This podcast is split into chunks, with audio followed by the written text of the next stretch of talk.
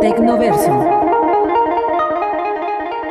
Un mundo lleno de datos, novedades, avances científicos, estadísticas, soluciones. Tecnoverso. La relación dinámica entre tecnología y sociedad.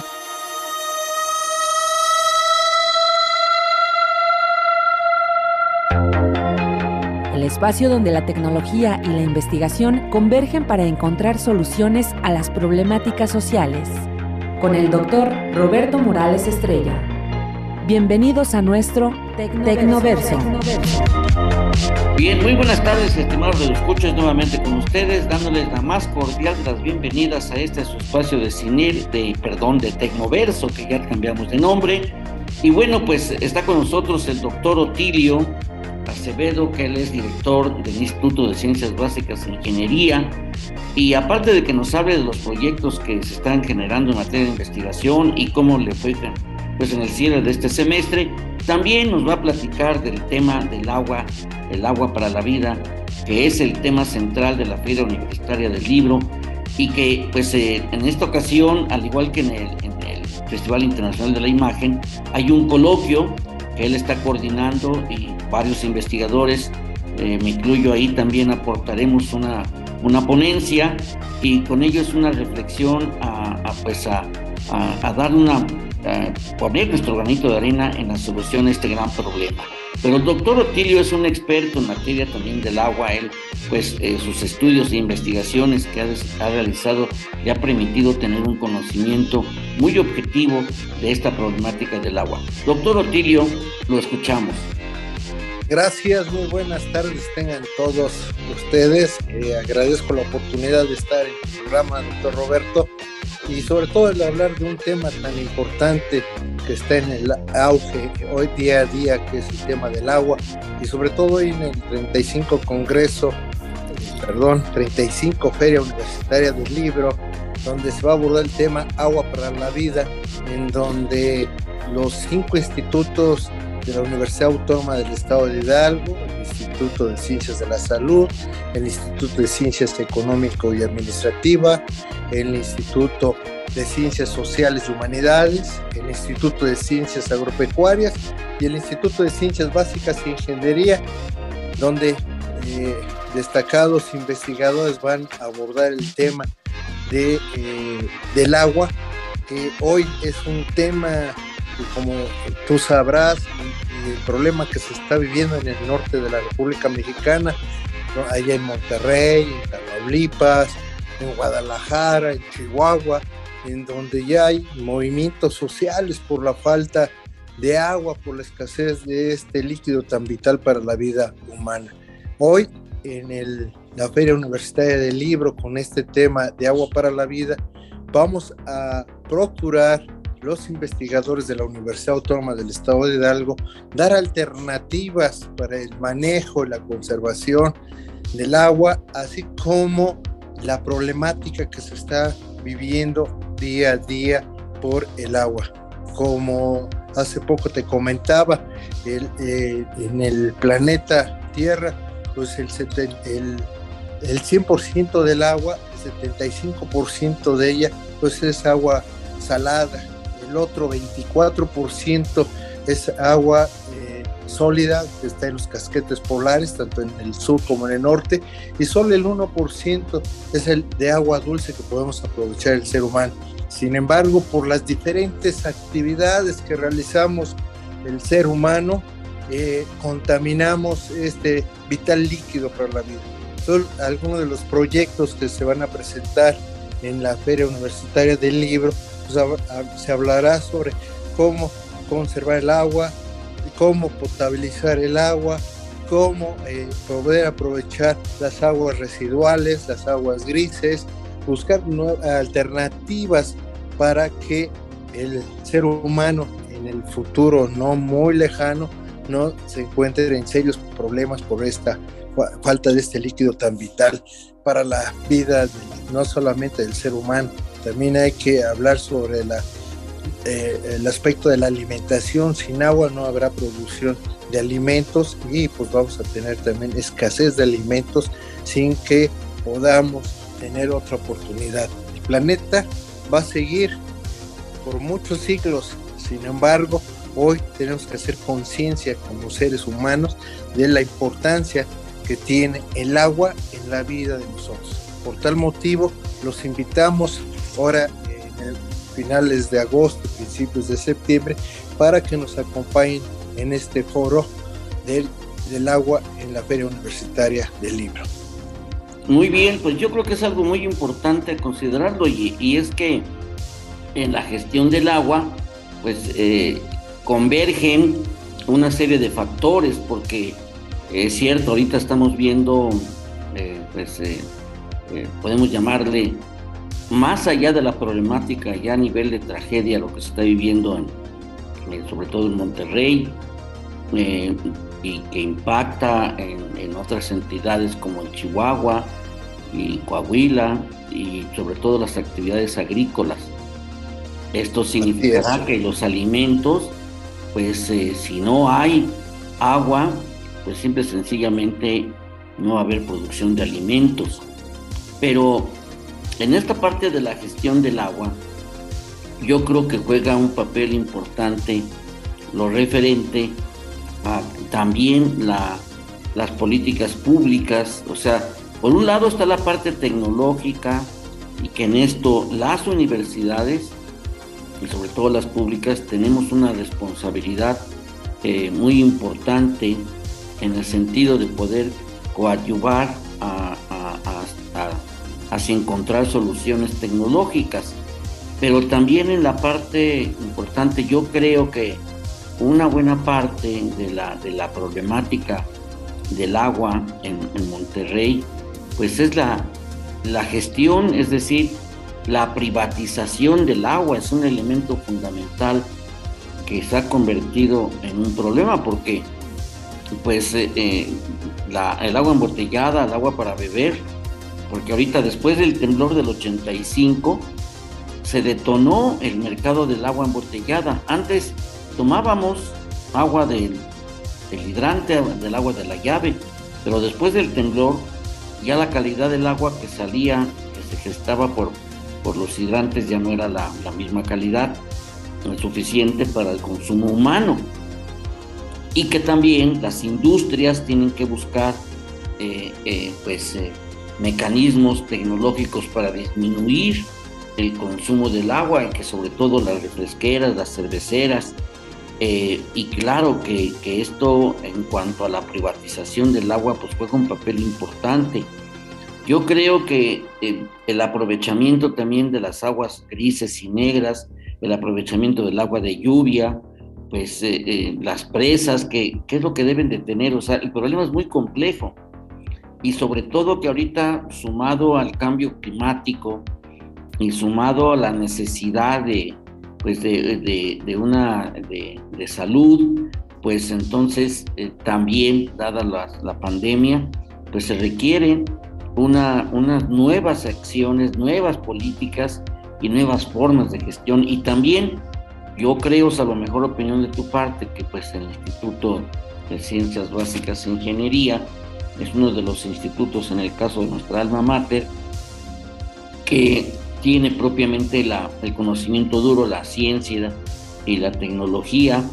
Yo creo que debemos de reorientar también ante estos grandes cambios nuestras líneas de investigación eh, y orientarnos sin dejar de realizar la investigación de frontera o, pura, pero sí tener que eh, centrarnos también en la investigación que resuelva problemas, es decir, la investigación aplicada. ¿Qué es lo que te... y sobre todo, y ahora realizar investigación eh, en, una, en un contexto de transversalidad, es decir, que otras instituciones como ahorita, yo creo que esta parte eh, es un buen ensayo, lo del coloquio que tú estás coordinando, como bien lo mencionaste, los seis institutos van a presentar ponencias y yo creo que uno de los resultados que se puede tener de esta convergencia de los seis institutos en un tema tan, tan importante como es el agua para la vida, y ahí pueden surgir líneas de investigación y impulsar proyectos de investigación transversal en lo que respecta al agua. ¿Tú qué opinas al respecto, estimado doctor Portillo? Estoy de acuerdo con lo que estás comentando, la importancia que tiene la gestión del agua, que sería, yo lo manejaría desde tres aspectos, el aspecto económico, social y político. Sí, tú ya lo mencionabas, en el aspecto político, las políticas reales hacia este, eh, hacia el líquido vital de la vida, el agua, eh, desarrollar políticas claras, concisas, que no sean políticas que se desarrollen en el escritorio, sino que sean políticas que nazcan de la sociedad. Y, la, y la, sociedad dictará esas políticas y ya nuestros gobernantes serían los que las llevarían a, la, a, las, a las cámaras correspondientes, ya sea la Cámara eh, Federal o la Cámara Estatal, para que se validen estas políticas, pero que nazcan de la población estoy consciente que la experiencia que tiene la población en general nos podría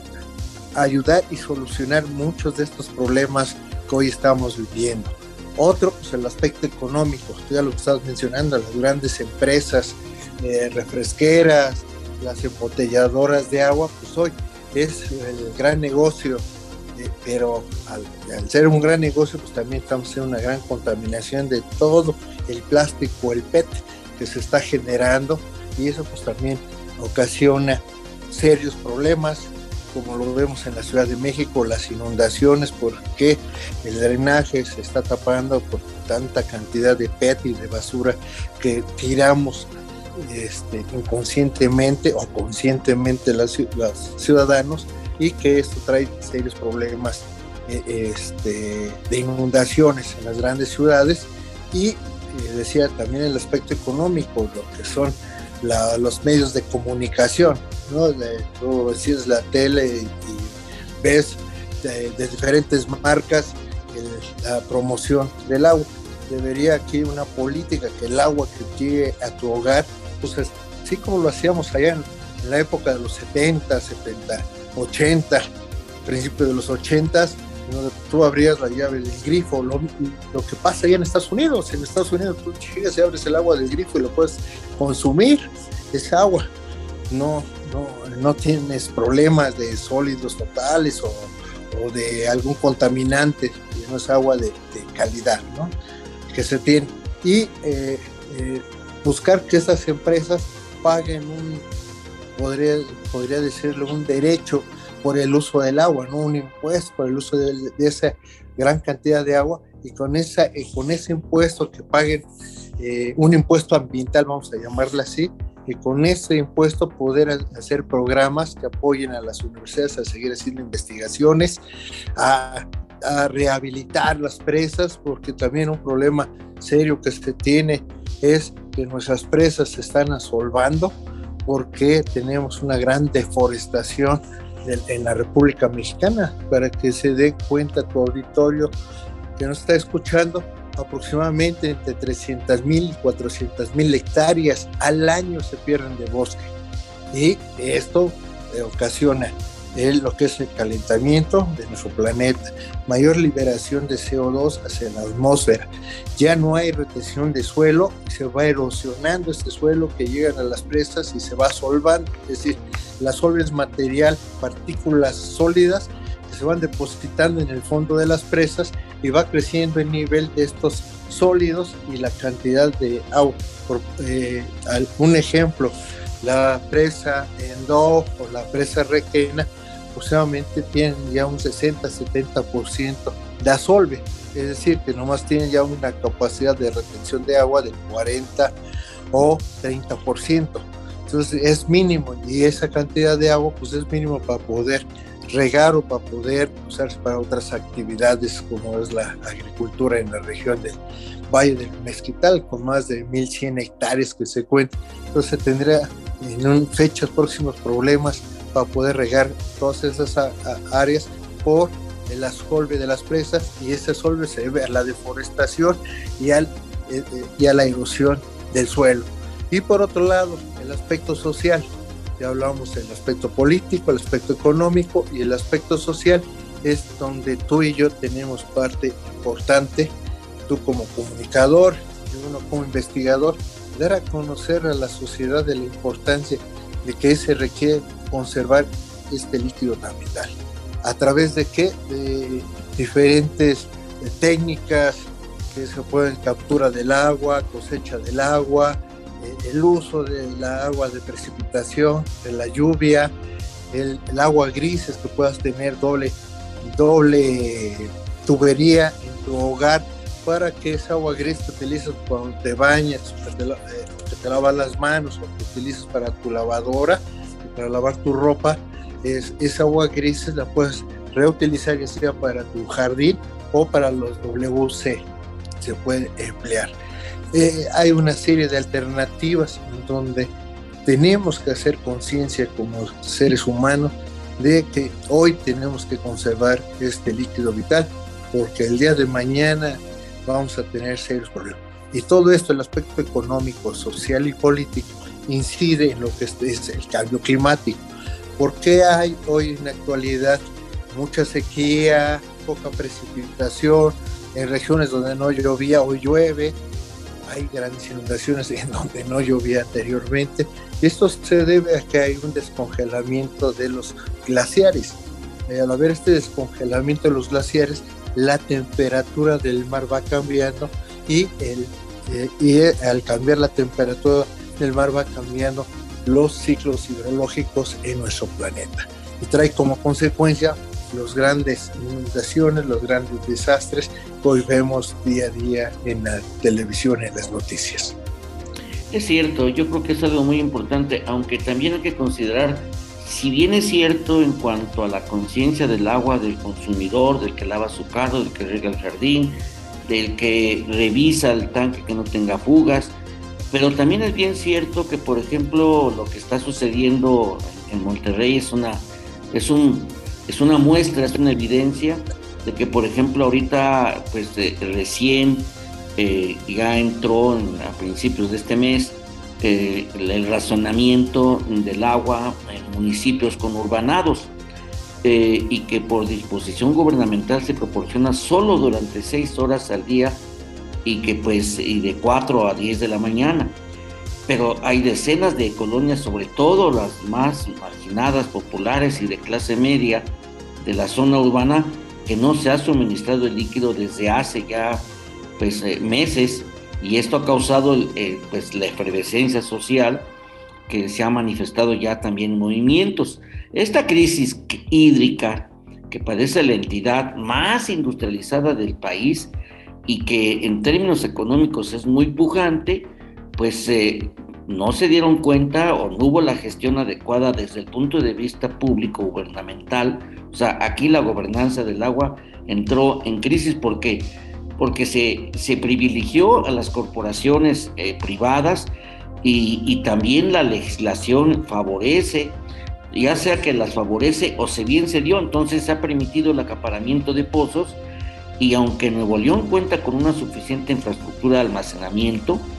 pues eh, incluso se dice que las presas cuando hubo cambio de gobierno estaban llenas, pero de repente ya no están. Eso quiere decir que se dejó crecer el problema, se privatizó y hoy tenemos las consecuencias de una mala gestión del agua. Nos regresamos en un momento. Los números en nuestro Tecnoverso. Soluciones a través del Tecnoverso.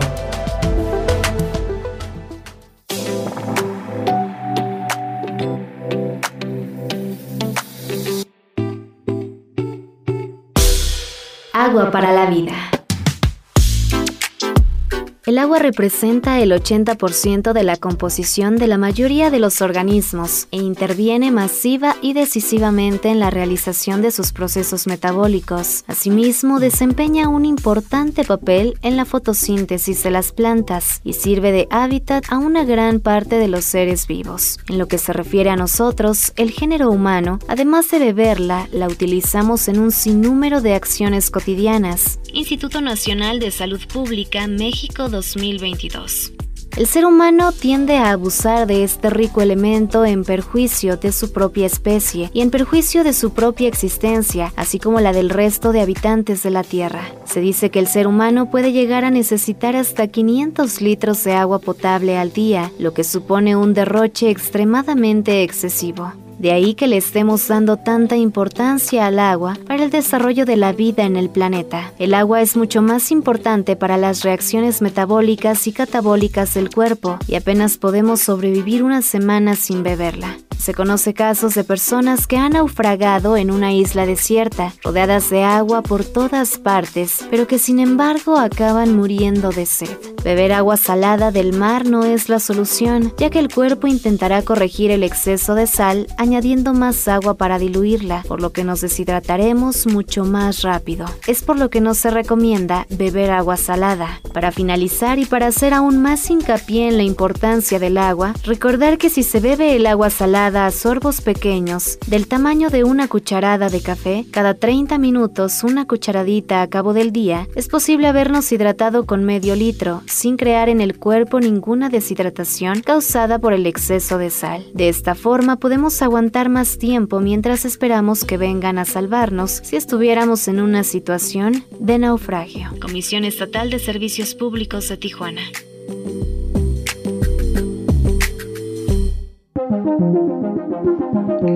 Bien, pues ya regresamos y como comentábamos, eh, estimado doctor eh, y director del Instituto de Ciencias Básicas e Ingeniería, pues ya con toda la trayectoria que tiene usted en nuestra alma mater en los distintos, las distintas posiciones de toma de decisiones, pues nos gustaría saber, porque uh, el Instituto mm, de Ciencias Básicas e Ingeniería es uno de los institutos donde más se, se realiza investigación eh, en, temas muy diversos, ¿no? Incluso en los tratamientos del agua y creo que gran parte de los, eh, pues tienen en la estructura eh, la, gestión el, eh, de los laboratorios que, con que cuenta eh, la universidad, que son creo que un poco más de 260 laboratorios, y que en esos laboratorios pues, se podría trabajar también análisis del agua, no lo sé, yo creo que en este caso usted nos podría dar luz a este respecto. Le escuchamos. Sí, gracias, doctor Roberto, pues para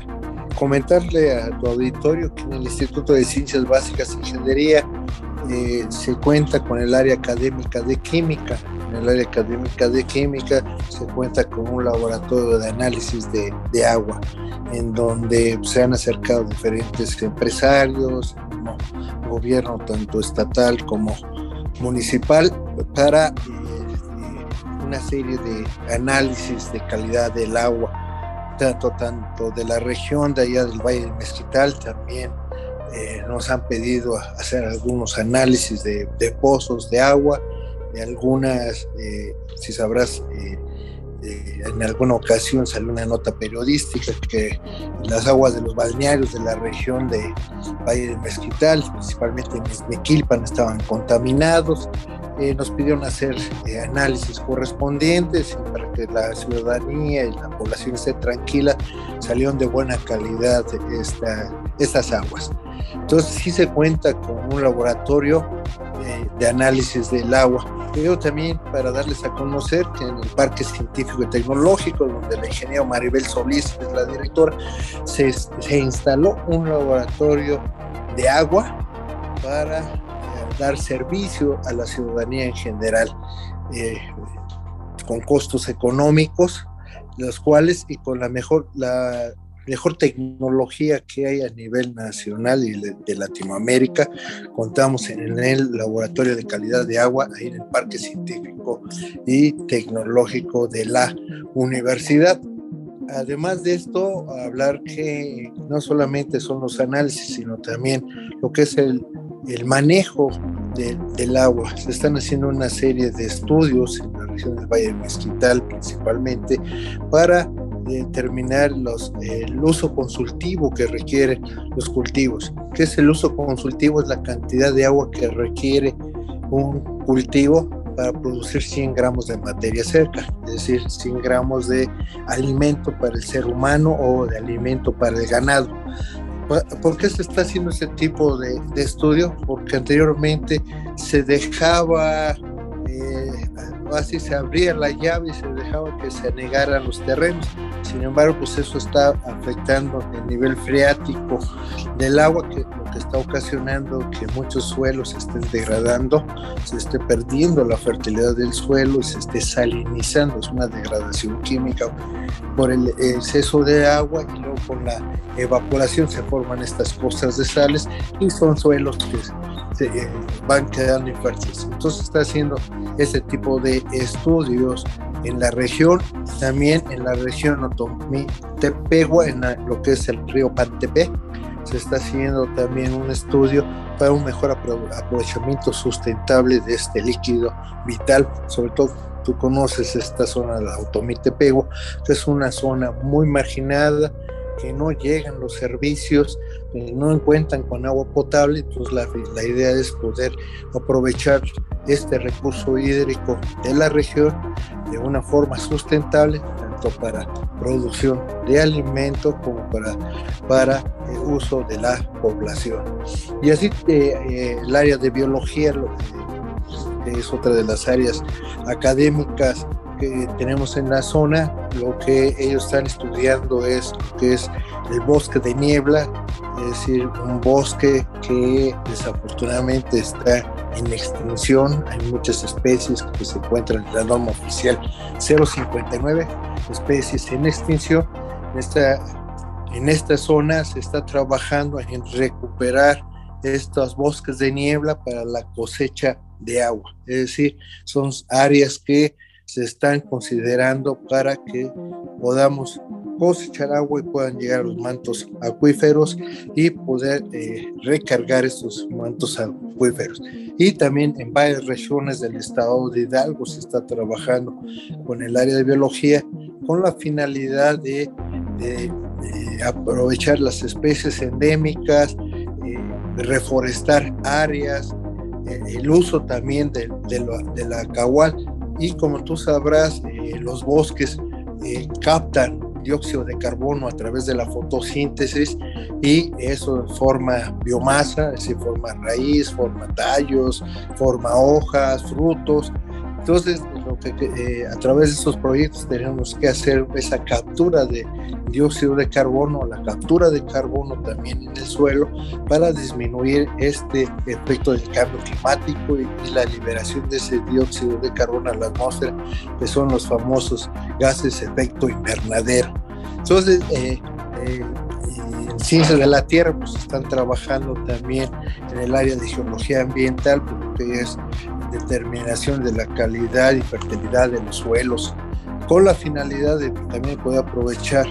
y capturar eh, agua en, esta, en estas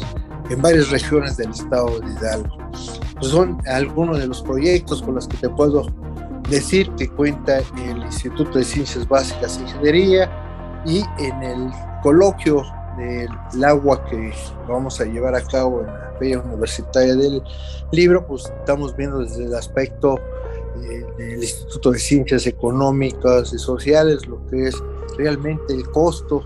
de, eh, tratar el, agua para usos industriales y, usos en la agricultura, para no usar agua blanca. El, en el caso del IXO, pues el aspecto social, social con la población para dar, hacer conciencia del manejo y aprovechamiento del agua. Y así cada uno de los institutos va a abordar diferentes temas con la finalidad de concientizar a los gobiernos, como tú ya lo mencionabas, a los que dictan las políticas y sobre todo algo importante a nosotros los seres humanos de la importancia que, debe, que tenemos que hacer al día de hoy para no tener sed el día de mañana. Por ahí había un eslogan, ¿cuántas gotas quieres recuperar para el futuro? Entre menos gotas tiremos, vamos a poder tener mejor eh, eh, agua y mejor calidad de vida como seres humanos. Suena muy interesante y esto pues eh, nos muestra que eh, hay preocupación en la Universidad Autónoma del Estado de Hidalgo porque no falta el agua a, los pobladores de, a los hidalguenses a nivel general y que tenemos zonas donde hay bastante agua, como el caso del municipio de, que está aquí cerca de donde están las, por ejemplo, los cultivos de, de, peces, de, la trucha arcoíris, Huasca, en Huasca, eh, y que pues también en otros municipios y que la parte importante de esto, lo que nos puede eh, pues evitar caer en crisis, por un lado está que haya la constante investigación y en todos los ámbitos, como tú ahorita lo, lo mencionaste, hay una diversidad de, de, interés de nuestros investigadores por incursionar en esto. Y, y, no, que no estar en riesgo como lo estuvo, por ejemplo, en 2018 eh, eh, la ciudad del Cabo en Sudáfrica, que estuvo a punto de ser la primera gran ciudad del mundo en quedarse sin agua y que pues esta escasez de agua es un problema de múltiples regiones del mundo y claro de las principales ciudades y hasta las zonas rurales en países desarrollados y como en vías de desarrollo. Se plantea como una parte también para crear agua la desalinización. Como tú mencionaste al principio, pues ¿cómo creará? ¿Cómo crear agua? Solo tenemos que, este, restablecerla, rehidratarla,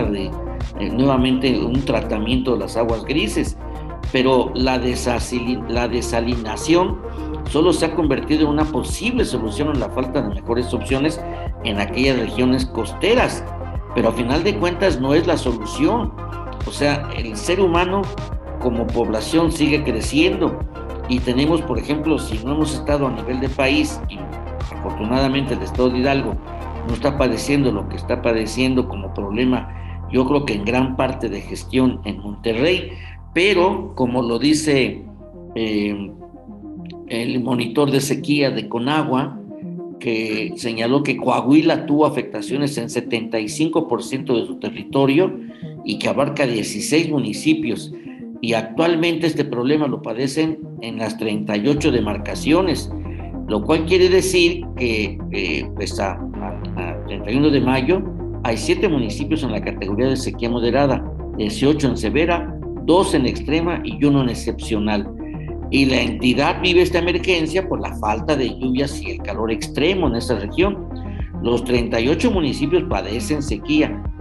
pero la parte importante de aquí es que se tienen que retroalimentar pues las, las,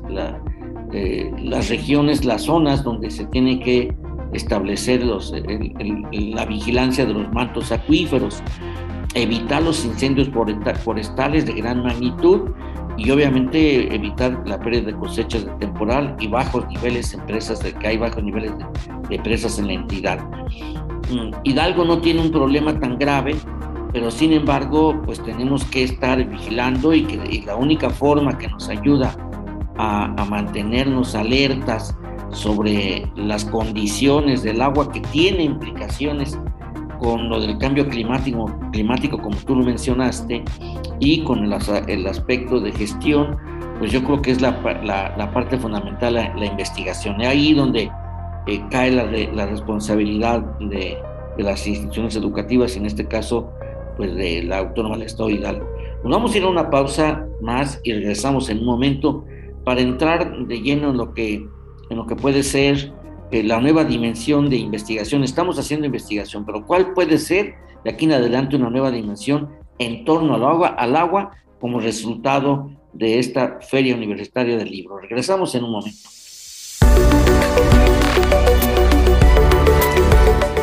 Tecnoverso. Regresamos. Ideas, soluciones, investigación y sociedad en Tecnoverso. Continuamos.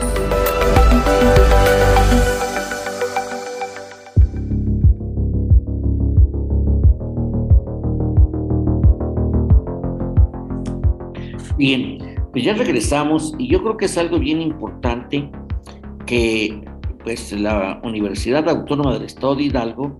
está al pendiente y que esto significa que impulsemos nosotros la pues la eh, en, en, las distintas disciplinas que hay nuestra preocupación y las y, los programas de investigación para dimensionar y evitar y prever la problemática del agua en nuestro estado. Y esto va desde la captación del agua, porque tenemos, vamos, se puede considerar, yo le pregunto a un experto que eres tú, estimado doctor Otilio, el estar cercano en el sur de la entidad, que es la parte más, eh, eh, pues más, eh, más dinámica económicamente, pero estamos cerca tanto del Estado de México, de, los municipios más poblados, como del Distrito Federal, que cada vez están requiriendo más agua y están requiriendo agua de nuestras, pues de nuestras tierras, están requiriendo agua del agua hidalguense. ¿Ese podría ser un riesgo, estimado doctor? Sí, eh, sí, sería un gran riesgo. Como sabrán ustedes, existe una, gran, una batería de pozos de Pachuca hacia Tizayuca. No sé si eh, recordarás que se encuentra todo este camino, esta batería. Son aproximadamente, si la memoria no me falla, son 11 pozos de agua. Sin embargo, el problema es que en esta zona ya de Pachuca, Tizayuca, pues ya se está construyendo nuevos centros poblacionales, tenemos ahora el, aeropuerto internacional Felipe Ángeles, que va a demandar también una gran cantidad de este líquido vital y que ah, gran parte de esta batería de postos pues, eh, están surtiendo la parte norte de, la Ciudad de México y la zona conurbada de, de, Catepec, de, de Tecámac, y otra, pango también, eh, tengo entendido. Entonces, eh, el problema que se tiene al estar construyendo estos nuevos centros de población, pues la demanda de agua es mayor y esa gran demanda de agua ocasiona que el nivel freático de esta región que tenemos de Pachuca, Tizayuca, pues ha, ha bajado. No, ya no se recargan tan fácilmente los mantos acuíferos en la región, por las mismas condiciones climáticas y que la mayoría antes eh, en los terrenos agrícolas que teníamos ahí de cebada, avena, en esta región pues ya ahorita ya es, hay asfalto, concreto y pues la, y la mayor cantidad de agua cuando precipita pues se va al drenaje municipal y pues ya no se absorbe, como sabrás tú, el suelo pues es un gran filtro, es una gran eh, esponja que todas las partículas y contaminantes quedan en ella y el agua llega de calidad al, manto freático y de ahí a través de los pozos, que extraemos pues surte esta región. Entonces, eh, este crecimiento urbano que se va teniendo, pues vamos a tener consecuencias a corto tiempo de una mayor demanda de agua en la región. Eh, hablabas que no hay problemas aquí en el estado de Hidalgo, pero te puedo decir que en estos días, antes de que salgamos de periodo vacacional aquí en la universidad, pues ya en la ciudad de Pachuca se está eh, racionando el agua en varias colonias y principalmente en el sur de Pachuca. Tenemos ya serios problemas en donde por siete días, 14 días no les está llegando el agua estas colonias que se encuentran al sur de Pachuca, de San Antonio eh, y otras este, colonias que se encuentran por aquella región, Piracantos, ya se tiene problemas en esta en, Pachuca. Y, yo podría decir que no hay que como el gobernador de Nuevo León encender veladoras sino que tenemos que hacer conciencia, tenemos que hacer conciencia y tú lo comentaste para esta, para esta parte. Además de hacer conciencia, tenemos que hacer investigación. Y la Universidad Autónoma del Estado de Hidalgo ha estado siempre punteando, preocupado por la ciudadanía, preocupado por la problemática general que hay en nuestro estado y sabrás, hay grandes politólogos en nuestra universidad, hay en, el ICSU, hay grandes este, economistas eh, que hablan del tema del agua en el Instituto de Ciencias Económicas, investigadores en el área de salud, en, en, el, en el área de eh, de institutos agropecuarios mejor aprovechamiento del agua para los cultivos, que sean cultivos inocuos, de calidad y en caso del Instituto de Ciencias Básicas e Ingeniería, pues todo lo que es el aspecto de la química ambiental, la química del agua, que se está trabajando. Hoy la investigación es parte medular y es la parte eh, multidisciplinaria, es decir, ya hoy no se trabaja de forma aislada, hoy es multidisciplinaria, trabajo donde entran sociólogos, antropólogos, químicos, biólogos, edafólogos, médicos, eh, eh, licenciados en Derecho, para lo que es el derecho ambiental, etc. Entonces, hoy en estos grupos multidisciplinarios, la universidad cuenta con este gran grupo multidisciplinario y lo que buscamos es dar soluciones a diferentes problemas. Y hoy que tenemos el problema del agua, estamos muy interesados en que la población se acerque hoy a la Feria Universitaria del Libro, escuche las diferentes ponencias que se van a dar sobre este tema y que juntos, sociedad e investigadores y la universidad, podamos plantear soluciones reales y a la vez también establecer políticas que nuestros gobernantes puedan, eh, que nos puedan escuchar y que las puedan aplicar para que no lleguemos al caos como lo que está pasando en el Nuevo León y que nuestro gobernador vaya a decir que con una veladora vamos a resolver la situación. No, claro, definitivamente, si tan solo vemos que si bien existe que en el artículo cuarto de la Constitución eh, se estipula el derecho al acceso, disposición y saneamiento de agua para consumo personal y doméstico en forma suficiente, salubre, aceptable y asequible. Es decir, eh, el derecho, el, agua es un derecho humano, pero hay una ley obsoleta de aguas nacionales que, pues, que muestra una grave inequidad en el acceso al agua porque se ha venido privatizando. Entonces la problemática, aparte de las lluvias que vienen por un lado no caen y por otro lado inundan, eh, además del cambio climático, pues está la contaminación, el acaparamiento, la sobreexplotación y la corrupción, que esos son factores que inciden en las crisis de, del agua de este eh, y que también hay que sumarle la inconsciencia. Por eso hay organizaciones como la Coordinadora de Pueblos Unidos por el Cuidado y la Defensa del Agua, mejor conocido como COPUDA, que ya entregó 16 solicitudes de títulos de concesión comunitarios a la Comisión Nacional del Agua. Pero bueno, están en esa lucha. Eh, van a surgir más eh, organismos de este tipo,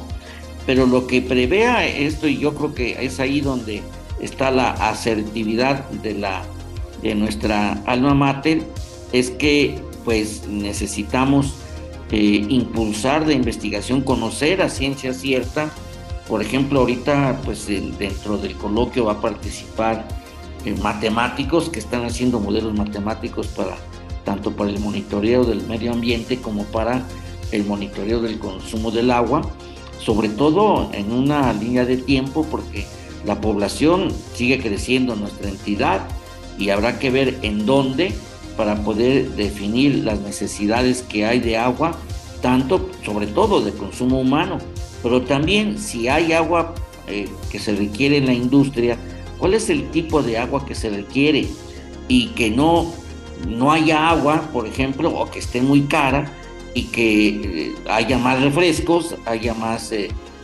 cerveza, que se exporta. Entonces yo creo que el problema no es sencillo, es bastante complejo y que por lo tanto el desabasto en el suministro de agua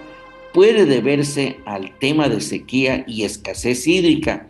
pero también depende de una mala gestión y regulación del recurso, que yo creo que eso nos puede llevar también a pensarlo. Y yo creo que ahorita en este, eh, en este coloquio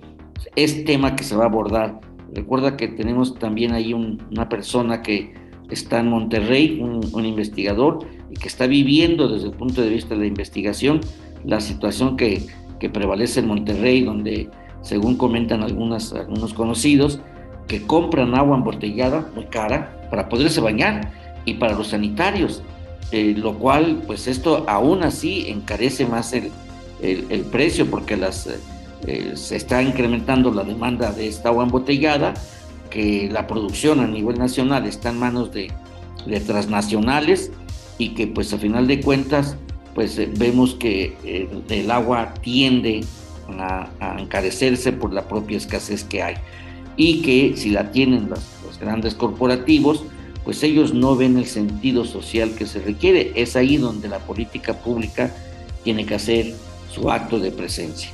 Pero bueno, yo creo que esto nos lleva eh, principalmente a la reflexión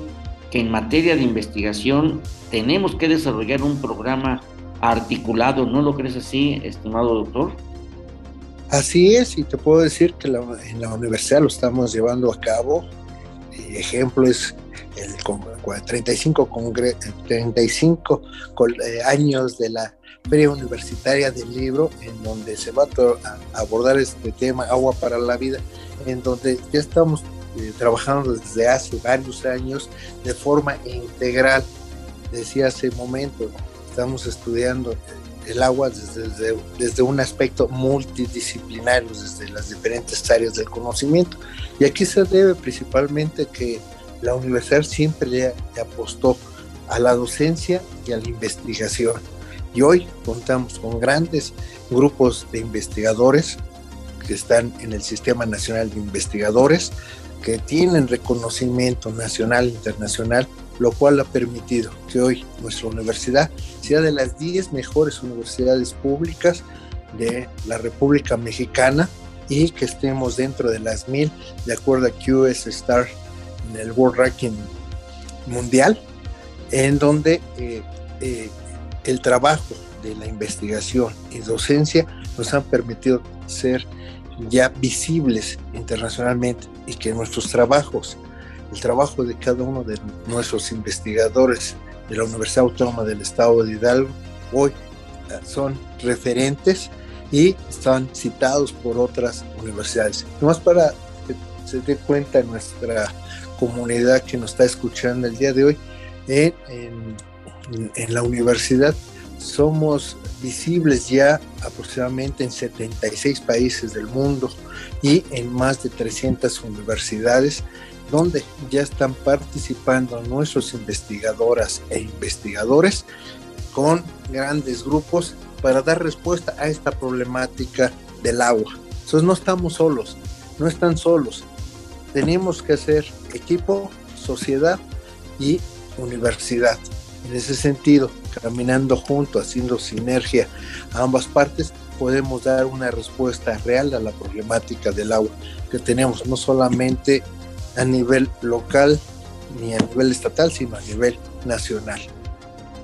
Es cierto, yo creo que hay que enfatizar muy bien esa parte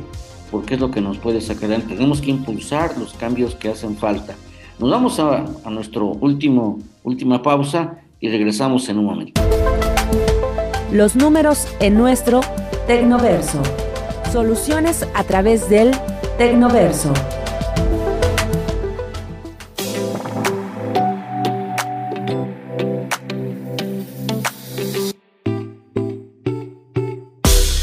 Internautas en el Tecnoverso. El agua líquida es un requisito previo importante para que la vida se desarrolle en un planeta. Ahora, un nuevo estudio expone que el agua líquida podría perdurar en mundos distintos al nuestro, podría existir durante miles de millones de años. Arroba la falta de agua va a ir empeorando año con año. Hashtag Nuevo León es solo el comienzo. A Monterrey le llegó el día cero, la grave crisis de falta de agua que vive la segunda ciudad más poblada de México. Actividades agrícolas, pecuarias o industriales sin una buena administración del agua en una zona con un estrés hídrico. Arroba BBC News Mundo. Mientras lugares como México, Chile y Argentina hay sequías extremas y falta de agua, hashtag Bangladesh vivió sus peores inundaciones en 20 años. No es natural. Arroba Valeria FG. Afganistán, ahora las preocupaciones de salud se están convirtiendo en deshidratación y diarrea por la falta de agua potable. José Más, coordinador de emergencias de Médicos Sin Fronteras México. Arroba Médicos Sin Fronteras México. Se informa que la sequía y el incremento poblacional están entre las causas de la crisis de agua que se vive en Monterrey, por lo que se aprovechará aún más el agua de la presa Cerro Prieto y se reactivarán 60 pozos. Arroba con agua guion bajo MX.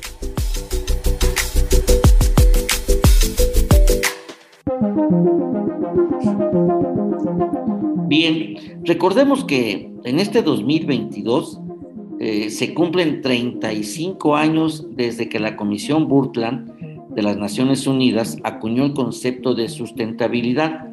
cuya esencia es que el desarrollo sustentable es aquel que satisface las necesidades básicas de la generación presente sin comprometer la capacidad de las generaciones futuras para satisfacer sus propias necesidades. Este concepto de sustentabilidad pues está vigente y esto implica cambios necesarios en el modelo de desarrollo de las naciones y a nivel de entidades federativas, en nuestro caso como México, porque cada entidad federativa tiene su modelo de desarrollo con sus matices, pero que debe de tener en cuenta la seguridad, el bienestar y en sí la misma supervivencia del planeta, ya que sin estos, eh, sin esta conciencia política y también conciencia de investigación, yo creo que no podríamos salir adelante y está en riesgo la, sobrevivencia humana. Eh, eh, a final de cuentas, universidades del tamaño como las que tenemos, también tenemos que buscar, o sea, la mejor opinión de,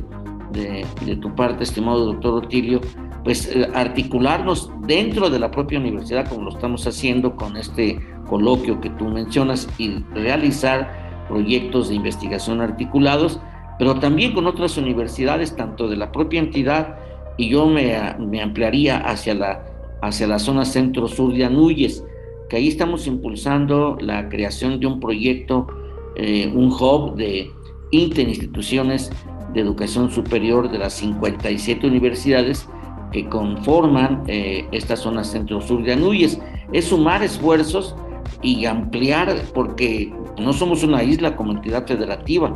ni el país es una isla en función de,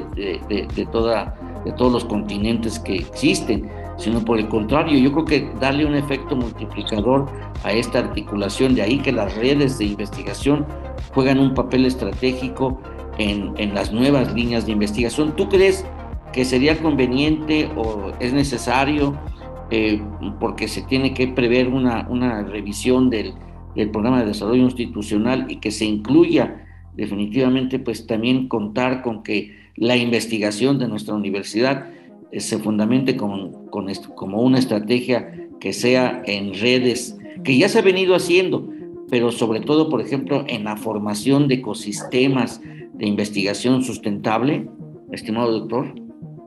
Sí, ya se viene haciendo y también comentarte que eh, tanto en el FINI como en la 34 edición de la Feria Universitaria de Libros se han abordado temas relacionados a la sustentabilidad y eh, hoy no podemos dejar de lado los 17 objetivos del desarrollo sustentable, en donde te puedo decir que los proyectos que se están desarrollando, que se están generando en la Universidad Autónoma del Estado de Hidalgo, con el apoyo de nuestras autoridades, del maestro Adolfo Portigo Loyola, del rector y de la presidenta del patronato universitario, la maestra Lidia García, apoyando con recursos económicos esta investigación en donde, como tú lo mencionabas, tenemos que dar respuesta a estos 17 objetivos del desarrollo sustentable y no trabajar de forma aislada. Eh, eh, tú sabrás que hace poco el, maestro Adolfo Pontigo, yo lo era presidente de la región centro-sur e impulsó mucho este trabajo colaborativo entre las universidades y se integró una serie de convenios con ellas para dar respuesta no solamente al problema del agua, sino en general eh, problemas relacionados al cambio climático, problemas relacionados al aspecto de urbanismo, al aspecto de desarrollo sustentable y de otros temas en general que abordaban las universidades que, eh, lo, que lo que nos ha permitido pues, eh, tener una de las grandes fortalezas en esta región centro-sur es la unidad entre las 57 universidades. Tan es así que nos permite la movilidad académica a esas universidades, tanto de alumnos como de investigadores y académicos, con la finalidad de aquellas técnicas o metodologías que se desarrollan o proyectos que se están desarrollando, poder impactar más y sobre todo generar ese conocimiento científico para dar respuesta a las problemáticas que se tienen tan de la región, que es muy compleja, esta gran región. Sí, definitivamente yo creo que esto nos lleva, eh, pues sí, yo creo que estamos en el camino correcto como universidad y como personas y como mexicanos y como hidalguenses. Eh, y tenemos que impulsar precisamente que no haya acaparamiento del agua como se está haciendo con algunas eh, eh, pues, eh, instituciones bancarias, porque según datos oficiales, varios de, de, los bancos son dueños importantes de concesiones para explotar el líquido en algunas regiones del país, y lo cual pues abre la puerta a la especulación. Estas concesiones que permiten hacer uso de miles y hasta millones de metros cúbicos de agua anualmente, pues son también una causa de la escasez en las zonas marginadas en las colonias pobres. Por lo tanto que eh, tanto a nivel federal como a nivel estatal y municipal debe garantizarse el derecho del el agua como derecho humano y que haya pues un eh, acceso y uso equitativo y sustentable de estos recursos hídricos. Es un capital que no es propiamente renovable, que podemos aplicar tecnologías como pues eh, eh, el tratamiento de aguas negras y, grises, pero fundamentalmente y aprovechar el agua que cae de lluvia para poderla, para poderla aprovechar. Eh, y, y, que, y ello requiere lo que hoy se llama el desarrollo de tecnologías climáticas o ecotecnologías para poder desarrollar pues eh, nuevos, eh, nuevos, nuevos conceptos y, estrategias de aprovechamiento del agua. Pero eh, pues ya, ¿cuánto tiempo lleva Otilio Acevedo como director del Instituto de Ciencias, este, Ciencias Básicas e Ingeniería, estimado doctor? Pues ya son dos años y medio que estamos al frente del Instituto de Ciencias Básicas e Ingeniería y es un honor el poder estar colaborando ahí con los, con los grandes equipos de trabajo, tanto académico como de investigación. Eh, decirle a la comunidad que nos está escuchando que en el Instituto de Ciencias Básicas e Ingeniería contamos con más de 249 profesores de tiempo completo y 365 profesores de asignatura que eh, impactan de forma directa a 41 programas educativos, tanto de licenciatura como de posgrado. Y como tú sabrás, eh, en esta semana eh, obtuvimos el premio Garza y, además de obtener los premios Garza, se, se tuvo la acreditación de nuestros programas educativos por parte del Ceneval. Y eso habla de que los académicos, los investigadores que imparten clases en, el instituto buscan la calidad de los programas y estos se ven reflejados con el reconocimiento. No hay una endogamia, son pares externos que nos evalúan y hoy decirle a, la comunidad, a los padres de familia que tienen a sus hijos estudiando, no solamente en el Instituto de Ciencias Básicas y Ingeniería, sino en las escuelas superiores y en los institutos, que la calidad de nuestros programas está acreditadas y que están reconocidas a nivel nacional. Estamos dando respuesta también al artículo tercero de una educación de calidad, el artículo tercero de la Constitución mexicana. Pues resulta mucho muy interesante y, y Otilio ¿Cuántos años tiene el doctor Otilio en nuestra universidad trabajando en distintos puestos? Estuviste en investigación, estuviste como director del ICAP, eh, pues has tenido toda una trayectoria eh, importante en puestos muy importantes en nuestra universidad. ¿Cómo se siente? ¿Cómo, cómo podrías hablar tú de, de ese doctor Otilio que, que tiene toda una trayectoria, eh, digámoslo, pues de éxito dentro de nuestra universidad? Primeramente, agradecerle a la universidad la oportunidad que me dio de llegar hace 24 años que estoy elaborando la oportunidad de formarme como investigador. Acababa de terminar mi doctorado y pues eh, no, al, no al terminar un doctorado ya eres un investigador, sino necesitas el, primero el anclaje, y en este caso el anclaje fue la Universidad Autónoma del Estado de Hidalgo, y la confianza que me han dado los diferentes rectores en poder desarrollarme como investigador y la oportunidad de ser un funcionario de la universidad en donde eh, no, he, no, he, defraudado esa confianza que han depositado y que eh, el ejemplo está en los logros que se ha, que, que se ha obtenido en la universidad, ¿no? El reconocimiento hoy de Ciudad Universitaria de Tulancingo nos dieron la oportunidad de trabajar y hacer el proyecto junto con el licenciado Gerardo Sosa en su momento del patronato universitario, con el rector Juan Manuel Camacho Bertrán, con el rector eh, Luis Gil Borja, posteriormente con Humberto Veras y hoy con el maestro Adolfo Pontigo Loyola. E, es una trayectoria, cuatro rectores, cuatro confianzas y que eh, esa confianza no le he defraudado y hemos trabajado junto con otros eh, equipos de personas, porque el éxito se alcanza sumando el trabajo de todos y ese éxito se ve reflejado en los indicadores que hoy tiene